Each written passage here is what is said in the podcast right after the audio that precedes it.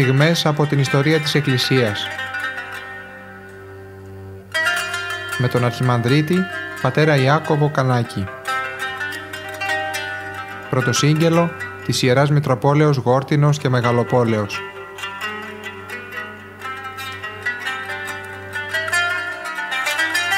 Αγαπητοί ακροατές χαίρετε.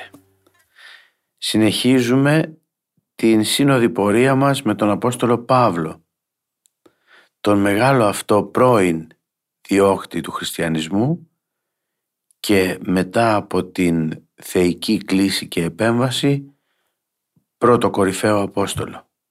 Έχουμε μείνει στη δεύτερη αποστολική του περιοδία εκεί που συναντάει ένα από τους σπουδαίους συνεργάτες του τον Ευαγγελιστή αργότερα Λουκά. Πάμε να δούμε τα χαρακτηριστικά του χαρακτήρα αυτού του συνεργάτη.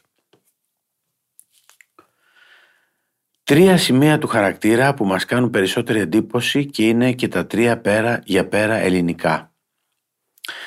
Πρώτα πρώτα η αγάπη του για τα ταξίδια και ιδιαίτερα προς τη θάλασσα που έκανε τον Παύλο να τον αγαπά ακόμα περισσότερο. Οι ακριβείς πληροφορίες πληροφορίες του για τα ταξίδια και τα δρομολόγια των πλοίων δείχνουν ότι την ιατρική του την εξασκούσε κυρίως σε παράλιες πόλεις, ίσως και ως γιατρός του ναυτικού, γιατί στην αρχαιότητα κανείς δεν ταξίδευε στη θάλασσα για διασκέδαση, αλλά μόνο για επαγγελματικούς λόγους. Ο Λουκάς, χωρίς αμφιβολία, γνώριζε ένα από εκείνα τα ταξιδιωτικά δρομολόγια που είχε κατασκευάσει για τους ταξιδιώτες το πρακτικό πνεύμα των Ρωμαίων. Ασφαλώς για αυτούς, σε αυτούς οφείλεται ε, και ο περίφημος πίναξ του Πιτιγκέρ που μας δίνει σαφή ιδέα για το ζήτημα αυτό. Το δεύτερο σημείο του χαρακτήρα του είναι η συγγραφική του ικανότητα.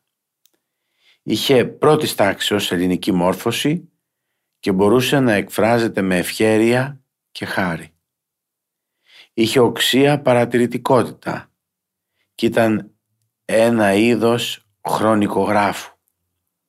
Για τη ζωή του Ιησού, από τη γέννησή του μέχρι την ανάληψη, συγκέντρωσε από αυτόπτες και αυτίκουες μάρτυρες εξακριβωμένες πληροφορίες που τις έγραψε με επιμέλεια πάνω σε φύλλα παπύρου για να τις χρησιμοποιήσει αργότερα στη συγγραφή του Ευαγγελίου τα ελληνικά του είναι καλύτερα από τα ελληνικά των άλλων συγγραφέων της Καινής Διαθήκης. Από τα τρία ελληνικά πανεπιστήμια των Αθηνών, της Αλεξάνδρειας και της Σταρσού, μάλλον το τελευταίο φαίνεται να είναι εκείνο που του έδωσε την ανώτερη μόρφωση. Και έτσι, η πρώτη γνωριμία με τον Παύλο μπορεί να χρονολογείται από τότε. Ποτέ δεν μιλάει, αν εξαιρέσεις το Λουκά 1-3, ως αρχαίος συγγραφέας για τον εαυτό του σε πρώτο πρόσωπο. Πάντοτε μένει με ταπείνωση στο περιθώριο. Τρίτο χαρακτηριστικό της προσωπικότητάς του είναι το ήπιο, το συμβιβαστικό πνεύμα του, η ευγενική και τρυφερή ψυχή του, η μέχρι θανάτου αφοσίωσή του. Είναι θαυμαστής του Μεγάλου Παύλου. Μένει όμως πάντα ανεξάρτητος και μετρημένος και στις λέξεις και στις σκέψεις του. Ολόκληρη η Ανατολή με τα ποικίλα πάθη της και με τις ευνίδιες εκρήξεις τους αποτυπώνεται στις, μεγάλ, στις γεμάτες ουσία διηγήσεις του. Είναι ζωγράφος του λόγου και όχι των χρωμάτων. Αυτός ο ήσυχος ισορροπημένος άνθρωπος έπρεπε να γίνει ο βιογράφος ενός από τους πιο νευρώδεις ανθρώπους. Πόσο πολύτιμη είναι κάτι τέτοιοι προσωπικοί δεσμοί και για τους ίδιους τους ανθρώπους και για τη Βασιλεία του Θεού. Με το λαμπερό φως που ξεπηδάει από τον Παύλο έγινε και ο Λουκάς γνωστή προσωπικότητα σε ολόκληρη την οικουμένη και το έργο του έλαβε σημασία για την πορεία της ιστορίας της ανθρωπότητας. Έτσι, η Θεία Πρόνοια μας χάρισε δύο γεμάτες ζωή εικόνες εκκλησίας από την περίοδο της ιδρύσεώς της. Η μία ζωγραφίστηκε από το χέρι του Παύλου στις επιστολές του που πάλλονται από ζήλο για αγώνα. Η άλλη από, τον ήσυχο και από το ήσυχο και σταθερό χέρι του χειρούργου που χειριζόταν με την ίδια ευκολία και τον ιστέρι και τη γραφίδα. Η Ανατολή και η Ελλάδα έδωσαν μαζί τα καλύτερα δώρα τους.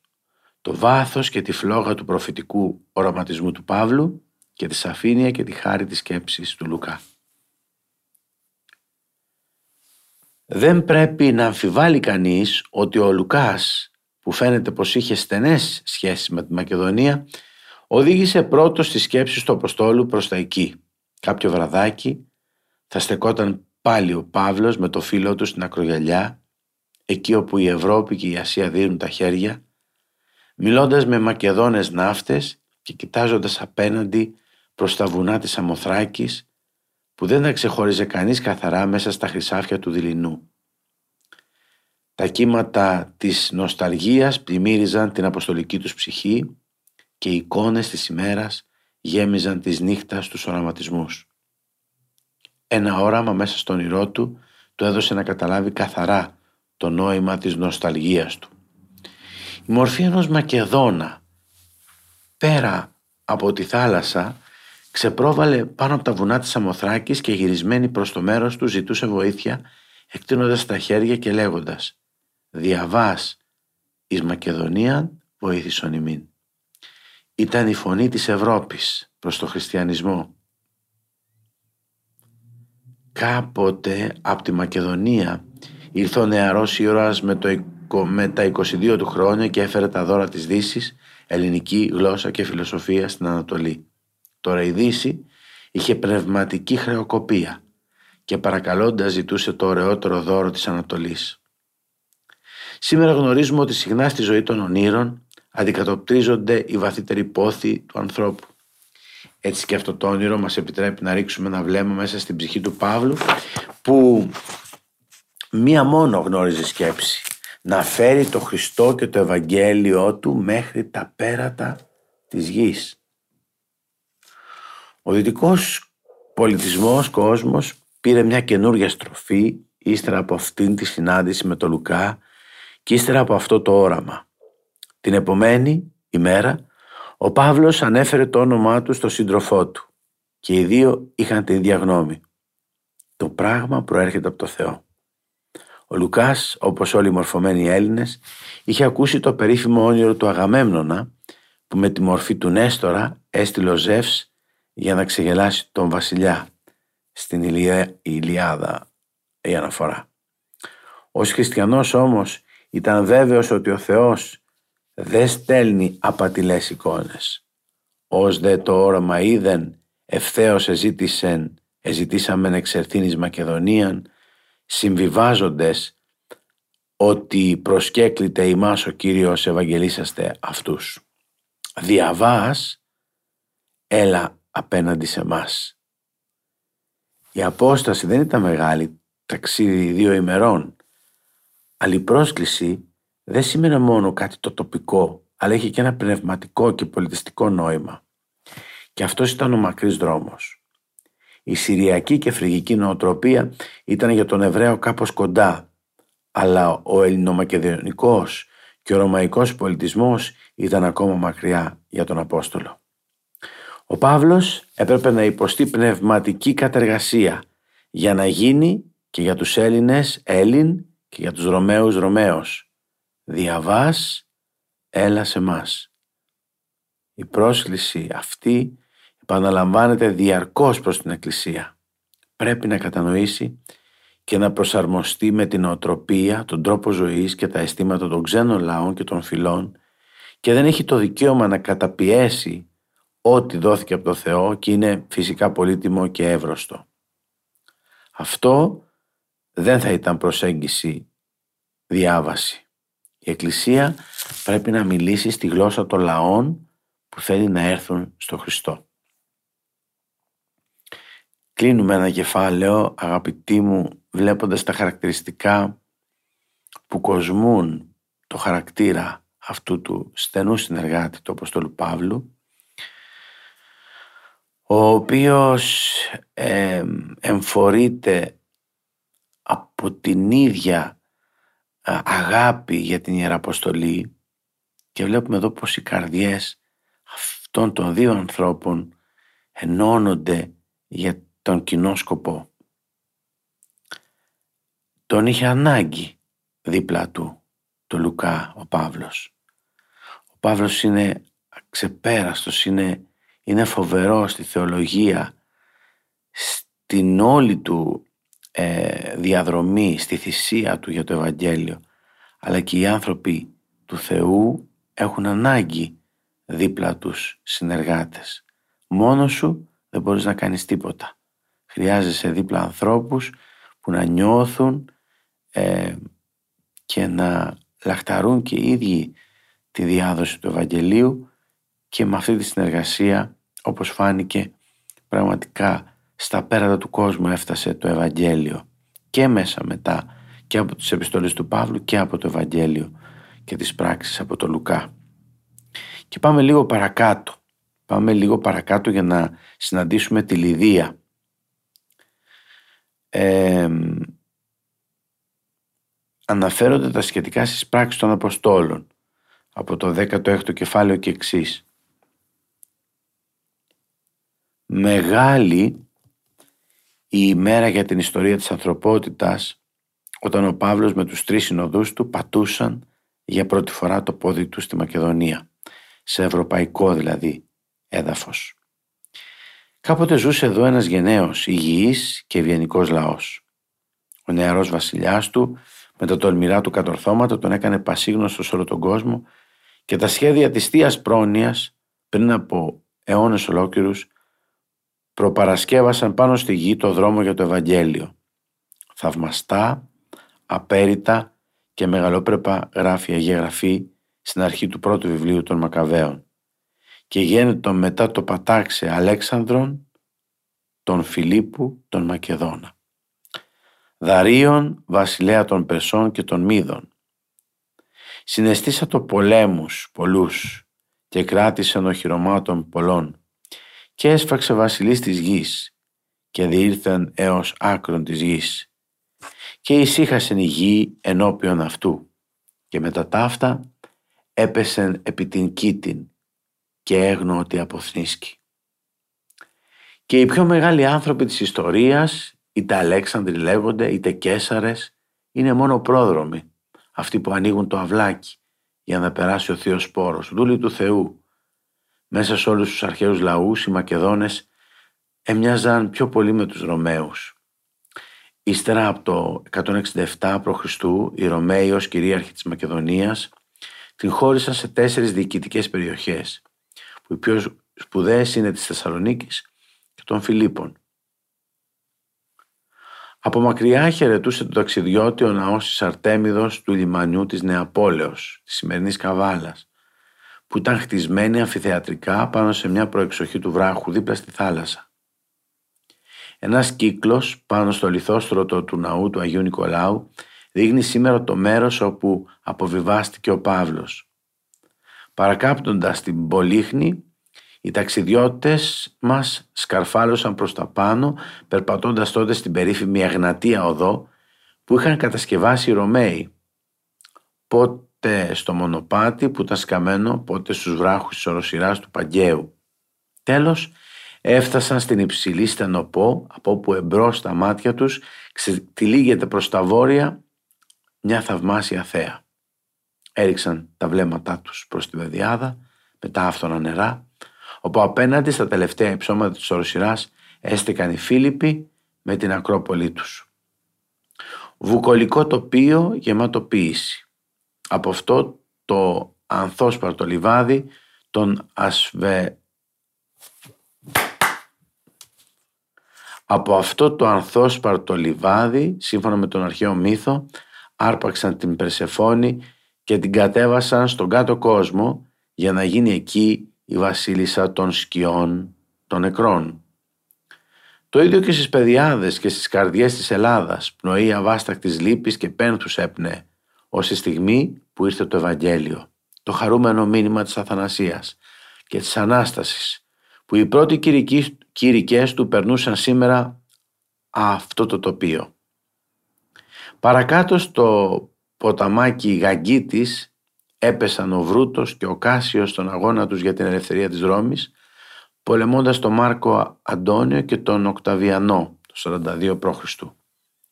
Και τώρα ήσαν εκεί οι απεσταλμένοι μιας καινούργια ελευθερίας. Οι κήρυκες ενός νέου κατακτητή της οικουμένης που χωρίς πολέμους και αίματα έδινε για την ελευθερία του κόσμου πολύ περισσότερα παρά όλοι οι πρόμαχοι της ελευθερίας μαζί. Σε αυτό το πεδίο της μάχης στερεώθηκε το στέμα του αυτοκρατορικού οίκου των Αυγούστων. Γι' αυτό ο Αύγουστος έδωσε στους Φιλίππους τα προνόμια ρωμαϊκής στρατιωτικής απικίας με τα πολιτικά δικαιώματα των Ιταλικών πόλεων και τους απίλαξε από τους φόρους. Οι απόμαχοι είχαν γνήσια ρωμαϊκή συνείδηση και μαζί με τους ρωμαϊκές θεότητές τους Αθηνά, Αρτέμιδα, Αερμή και Ηρακλή έφεραν και τη ρωμαϊκή ευσυνειδησία και τον ρωμαϊκό τρόπο ζωής. Η στρατιωτική ρωμαϊκή οδός που διασταύρωνε τη Μακεδονία ολόκληρη από την Ανατολή μέχρι τη Δύση και κατόπιν πέρα από την Αδριατική μέσω Μπρίντεζη οδηγούσε προς τη Ρώμη. Ένιωθαν ότι τους συνέδε με την προστεύουσα της Οικουμένης και με τον Καπιτόλιο Δία. Έτσι οι Φίλιπποι είχαν γίνει τυπική ρωμαϊκή επαρχιακή πόλη, μικρογραφία της Ρώμης με την αγορά της, το φόρουμ, το θέατρο, την Ακρόπολη και το τείχος της.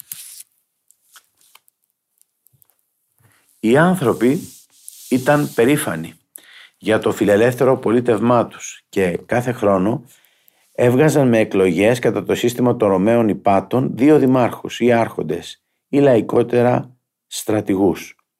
Όταν αυτοί πήγαιναν στην αγορά για να δικάσουν, προχωρούσε εμπρός τους, προχωρούσαν εμπρός τους δύο ραβδούχοι κρατώντας από ένα μαστίγιο και από ένα πέλεκι. Μαζί όμως με αυτούς τους Ρωμαίους εξακολουθούσαν να ζουν οι απόγονοι. Οι πρώτοι κάτοικοι της Μακεδονίας και της Τράκης που τους είχε κάποτε απικήσει ο Φίλιππος για να βγάλει χρυσάφι από τις φλέβες του Παγκαίου. Εξακολουθούσαν να είναι όπως πάντα δυσκολοκυβέρνητοι άνθρωποι. Οι άνδρες αμήλυτοι, περήφανοι, δίστροποι, οι γυναίκες φιλελεύθερες και ανεξάρτητες, φωνάζοντας συζητούσαν πολιτικά και λάμβαναν μέρος στις εκλογές και στις ταραχές. Όταν έγιναν χριστιανές ήταν σε θέση να εξασκήσουν εδώ μεγάλη επιρροή. Από τη γειτονική Θράκη είχαν έλθει και ιδέες και έθιμα από τις ορφικές μυστηριακές διδασκαλίες με τους ύμνους τους όπου η ψυχή σε μεγάλη έξαρση υψωνόταν προς την ιδέα της αθανασίας. Αυτή τη θρησκευτική μεταρσίωση την αισθανόταν προπάντων η γυναικεία ψυχή, που είναι τόσο επιδεκτική για τα ουράνια. Ο Παύλος βρήκε εδώ πολλές γυναίκες που τον ακολούθησαν με ενθουσιασμό. Οι Φίλιπποι θα μπορούσαν να γίνουν καρποφόρο ιεραποστολικό πεδίο. Στις επόμενες ημέρες κοίταξαν να δουν τι θα έκαναν και πώς θα άρχισαν το κήρυγμα του Ευαγγελίου. Έτσι ήρθε το Σάββατο. Οι Εβραίοι εδώ ήταν λίγοι. Συναγωγή δεν υπήρχε, γιατί δεν υπήρχαν αρκετοί νομοδιδάσκαλοι που σύμφωνα με τους ραβινικούς νόμους ήταν απαραίτητοι για να σχηματίσουν συμβούλιο και δικαστήριο. Αλλά όταν δεν είχαν συναγωγή έπρεπε να έχουν τουλάχιστον ένα κλειστό, περιτυχισμένο ή περιφραγμένο χώρο που τον ονόμαζαν προσευχή. Οι Ραβίνοι γνώριζαν ότι χωρίς δημόσια λατρεία ο λαός γρήγορα θα ξέπεφτε στην αδιαφορία ή στον αθεισμό. Ο Λουκάς γνώριζε τα πράγματα και οδήγησε τους συντρόφους του έξω από την πύλη της πόλης στις όχθες του Γαγκίτη. Εκεί είδαν αμέσως και τον τόπο που ήταν περιφραγμένος με ένα χαμηλό τείχο σαν κήπο. Με έκπληξή τους βρήκαν μέσα μόνο μερικές γυναίκες Εβραίες και ειδωλολάτρισσες φοβούμενες τον Θεό που έκαναν την πρωινή τους προσευχή. Στο βάθος το παγκαίο ύψωνε με μεγαλείο τη χιονισμένη του κορφή και δίπλα του στο ριάκι εξακολουθούσε τη μελωδία του. Αυτές οι γυναίκες ασφαλώς δεν ήξεραν πολλά πράγματα, αλλά είχαν ζωηρό θρησκευτικό ενδιαφέρον και όποιος το έχει αυτό, αυτόν ο Θεός τον οδηγεί και παραπέρα. Εδώ μπροστά στις καλόψυχες αυτές γυναίκες μπορούσε ο Παύλος να αφήσει την καρδιά του, να μιλήσει ελεύθερα. Πολύ σπάνια θα είχε μιλήσει σε ακροατήριο που να αισθανόταν μια μεγάλη ευγνωμοσύνη. Εντύπωση έκανε μέσα στην ομάδα αυτή των γυναικών μια καλοντημένη κυρία με ιδιαίτερο θρησκευτικό ενδιαφέρον που δεν ήταν από τους Φιλίππους αλλά ειδωλολάτρης, από τα Θιάτυρα. Γι' αυτό και την έλεγαν Λιδία.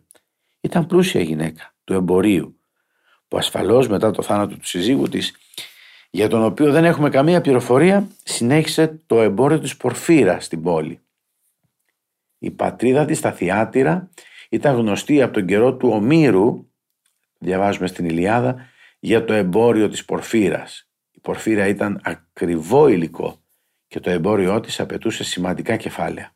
Η Λιδία ήταν από εκείνες τις εκφύσεως χριστιανικές ψυχές που μόλις ακούσουν για τον Ιησού τον αναγνωρίζουν ως την οδό, την αλήθεια και τη ζωή. Ωραίο θα ήταν σε αυτή την πρωινή προσευχή, εκτός από τη Λιδία, να έτυχαν εκεί και η Αβωδία και η Συντύχη που αργότερα συναγωνιζόταν η μία την άλλη και που ο Παύλος στην προς Φιλιππισίους επιστολή τις προτρέπει τόσο εγκάρδια να ειρηνεύουν. Έτσι θα έχουμε ήδη πολλά γνωστά πρόσωπα ε, στην πόλη. Πρέπει να αισθανόμαστε ευγνωμοσύνη προς τον Λουκά για την ωραία του φράση που προλογίζει την επιστροφή της Λιδίας δείχνοντας έτσι ότι κατανοούσε τη γυναικεία ψυχή και ήξερε πώς εργάζεται η Θεία Χάρις. Εις ο Κύριος διήνυξε την καρδία προσέχην της λαλουμένης υπό του Παύλου. Ήταν έξυπνη και στοχαστική γυναίκα. Η ικανή γυναίκα που γνώριζε από εμπόριο σκέπτεται το κάθε τι με περίσκεψη. Εδώ όμως δεν έπρεπε να αργοπορήσει καθόλου. Γρήγορα γρήγορα αποφάσισε να βαπτιστεί.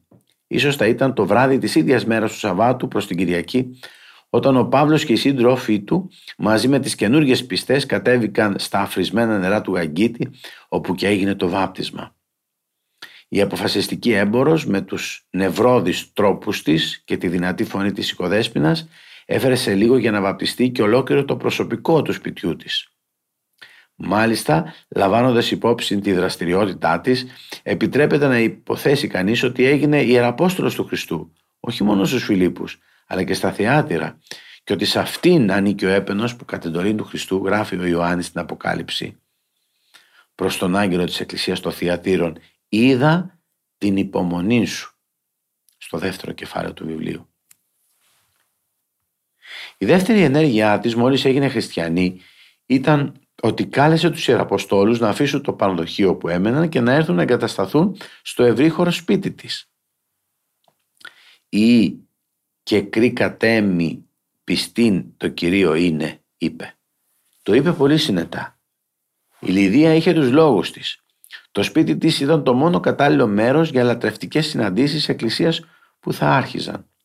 Το γεγονός ότι το χριστιανικό αίσθημα τιμής και η μητρική της στοργή και η γυναικεία φιλοδοξία της έβρισκαν ικανοποίηση έχοντας την ευκαιρία να φιλοξενήσει την πρώτη χριστιανική εκκλησία και να περιποιηθεί τους Ιεραποστόλους, ποιος μπορούσε να το, να το παρεξηγήσει; Παρεβιάσα το εμάς, προσθέτει ο Λουκάς. Ήταν τιμητική διάκριση για τη Λιδία το ότι ο Παύλος δέχτηκε την πρόσκλησή της. Μπορεί η γυναίκα αυτή να έπαιξε κάποιο μέρος στη ζωή του. Έγινε στήλος της Αποστολικής Εκκλησίας. Χάρισε στον Απόστολο και στους κήρυκες και στην νεοσύστατη εκκλησία τη μητρική της αγάπη. Ο Παύλος ύστερα από καιρό έγραφε «Είδατε δε και εμείς Φιλιππίσι, Φιλιππίσι ότι εν αρχή του Ευαγγελίου ότε εξήρθον από Μακεδονίας ουδεμία μη εκκλησία εκοινώνησε εις λόγος δόσεως και λήψεως ημείς μόνοι ότι και εν Θεσσαλονίκη και άπαξ και δεις εις την χρίαν μου επέμψατε.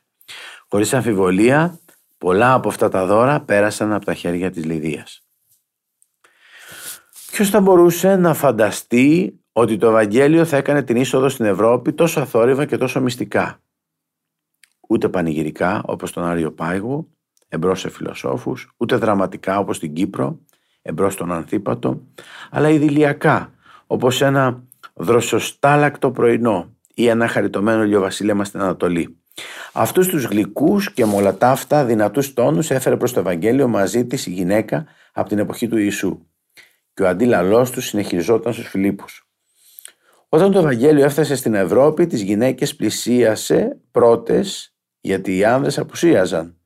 Όπως και στη Σαμάρια, όπου ο Ιησούς σε μια γυναίκα φανέρωσε τα μυστήρια της Βασιλείας του Θεού.